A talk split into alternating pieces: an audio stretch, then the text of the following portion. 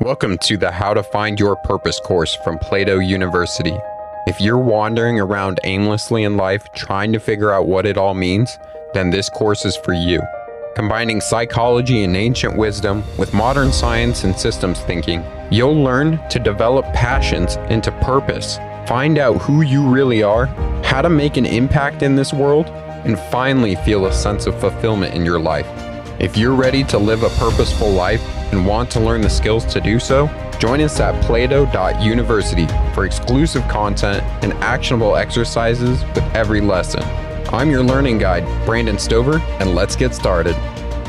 Yesterday, we talked about setting goals for yourself in order to reach your purpose, the stepping stones along your journey to actually fulfilling that purpose. Today, we're going to talk about choosing strategies, and strategies are plans of action that you can use to achieve your goals. So, in the last lesson, I talked about my purpose of helping others find purpose, solving global challenges, and challenging the education system. One of the strategies that I've chosen to do is launch a new university. So, I've chosen the strategy of starting a business and anchoring it in the higher education market.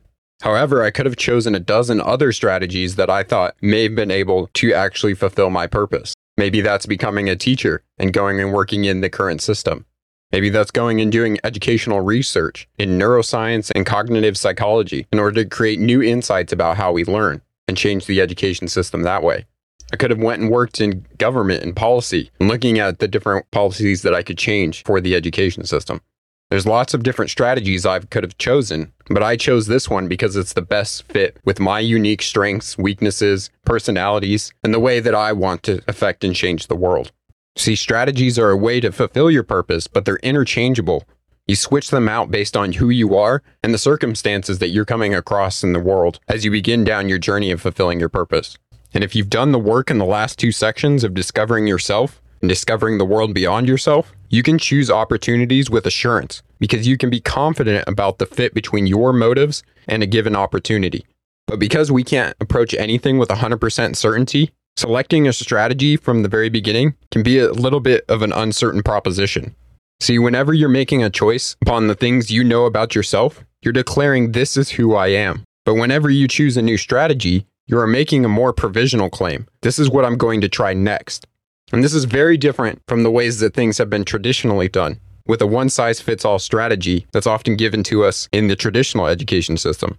Here, you're supposed to stay on one track, just keep on grinding, and never give up because it's the one way to do anything. In this standardized mindset, choosing strategies is a matter of staying the course. But what we're talking about here today is choosing strategies as a matter of trial and error. See, the idea of jumping from strategy to strategy instead of staying the course might strike some as sloppy and undisciplined. But this is exactly what scientists have done from the beginning of their practices in science. All of science, from metabolic biochemistry to physics to rocket science, is a grand, never ending game of trial and error. See, scientists propose a hypothesis, put it to the test, and when it fails to prove out, as it usually does, they come up with a new hypothesis to test. That's because scientific truths, like personal strengths, are inaccessible, contextual, and dynamic. If a hypothesis does hold up, scientists never stop proposing new ones that might work even better than the last one they came up with. And this is the reason we go through so many different theories in science. We're going through this process of trial and error, and this will be the first time you should expect outright failure when trying these different strategies. In fact, you should welcome it. Failure is an essential component, perhaps the defining component of the process of developing excellence. Failure is the only way you actually unearth your capabilities, your strengths, your weaknesses. And every attempted strategy is a personal experiment. You begin asking yourself, does this approach suit me? Is it at helping me make progress? If so, what might that say about my strengths? And if not, what does that failure suggest about what I might try next? This is a highly iterative and dynamic process of discovery and refinement. And even if you find a strategy that's working really well for you right now, that's rarely the endpoint for you. The strategy will help you get better, which means it will change your capabilities, which might in turn suggest new strategies to try that make better use of your altered strengths, which can further change the dynamic and going on and on ad infinitum. But being able to have this choice of strategy, especially in today's world, is going to require that you have autonomy, which is the freedom to choose when and where you spend your time and resources, what you're working towards. Everything is left up to your choice. without somebody else imposing you what you should be doing. Basically, how we spend our resources, including time and money, in pursuit of a goal of our choosing. And in the pursuit of your purpose, there's going to be a few major things that you're going to need autonomy in eventually along the way. And those things are money, creative control, and the company you keep around you. At some point along your path, money is going to come up, even if it's simply to buy the different things you need to engage with your interests and turning them into passions and eventually into purpose.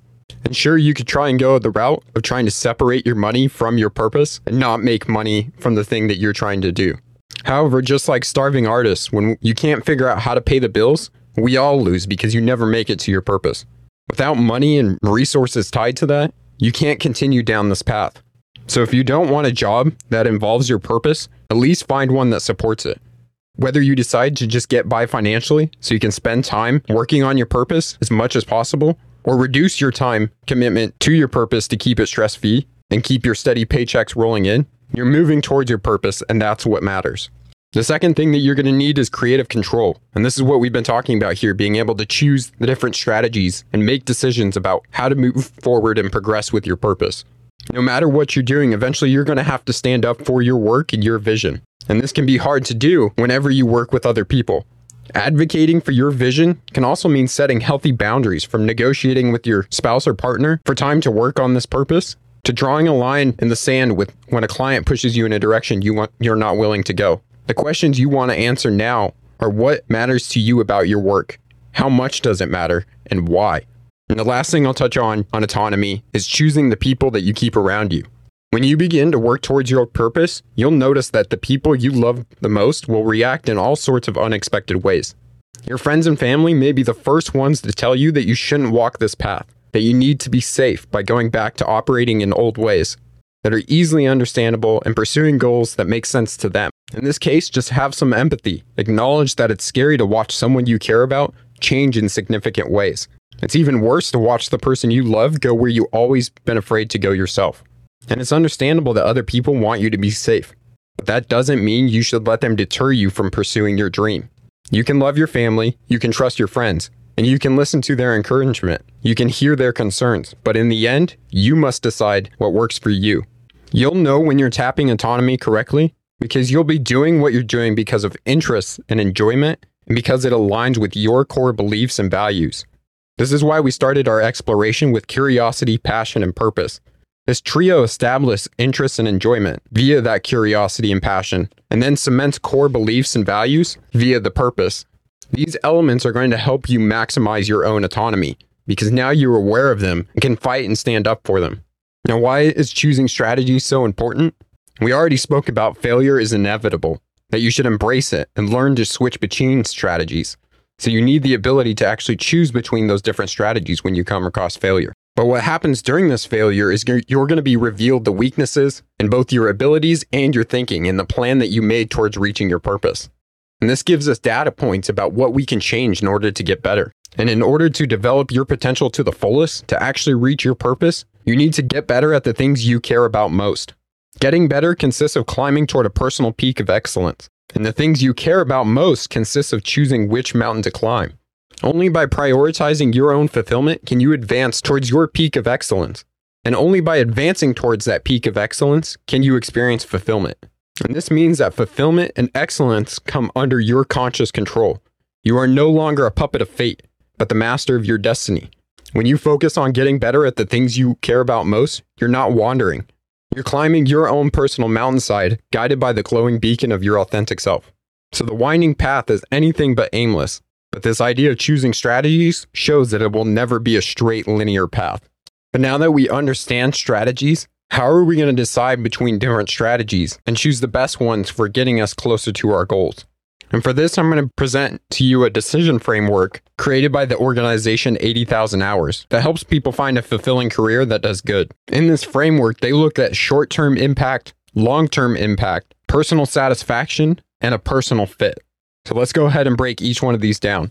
When you're weighing between different strategies that you might use to reach your goals, you can first think about the short term impact, which has two components.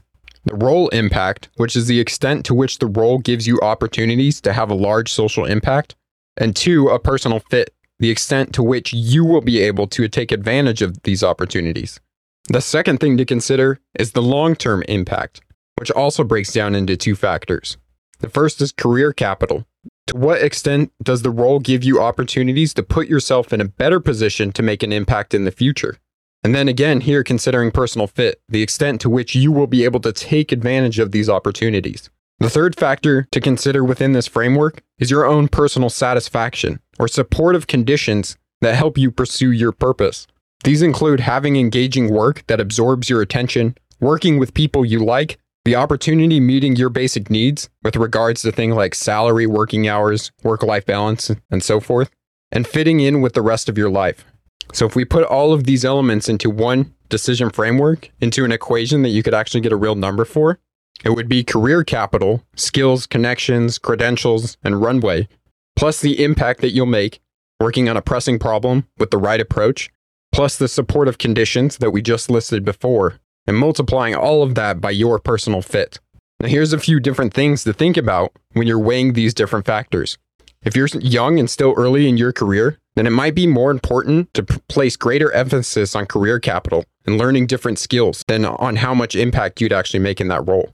Because you're very likely to be able to find a lot of opportunities to invest in yourself now, which will pay off later on when you're working more towards implementing strategies. If you're late in your career, then you're going to place less importance on that career capital and gaining skills and more on making an impact now. The more uncertain that you are about the long run and your specific strategy, the more you should prioritize the flexible career capital and gaining those skills and knowledge and connections because flexible career capital is something that can be used in many different roles and strategies. And lastly, don't forget that personal fit is potentially the most important factor because then it can improve all the other factors. And this is why we spent so much time in the course discovering yourself and discovering the things that you care about so that you deeply understand that personal fit for yourself. Now, I'll have a list of questions on the Plato University platform. If you haven't already joined, it's free to sign up. You can follow the link inside the show notes. But I'll include a list of questions that will go through each one of these factors so that you can really drill down and begin to work this decision framework for yourself to choose between different strategies. So, for the activity today, I want you to spend some time looking at possible strategies that you could use to fulfill your goals and eventually fulfill your purpose. Use the framework that I showed you today, or find another to help you decide between the different strategies that you could use to reach your goals. Thank you for taking the How to Find Your Purpose course. To get everything you need to develop your purpose, including advanced resources, personal coaching, and a community of passionate learners, then visit plato.university slash courses slash purpose and join us for free. Again, that's plato.university slash courses slash purpose.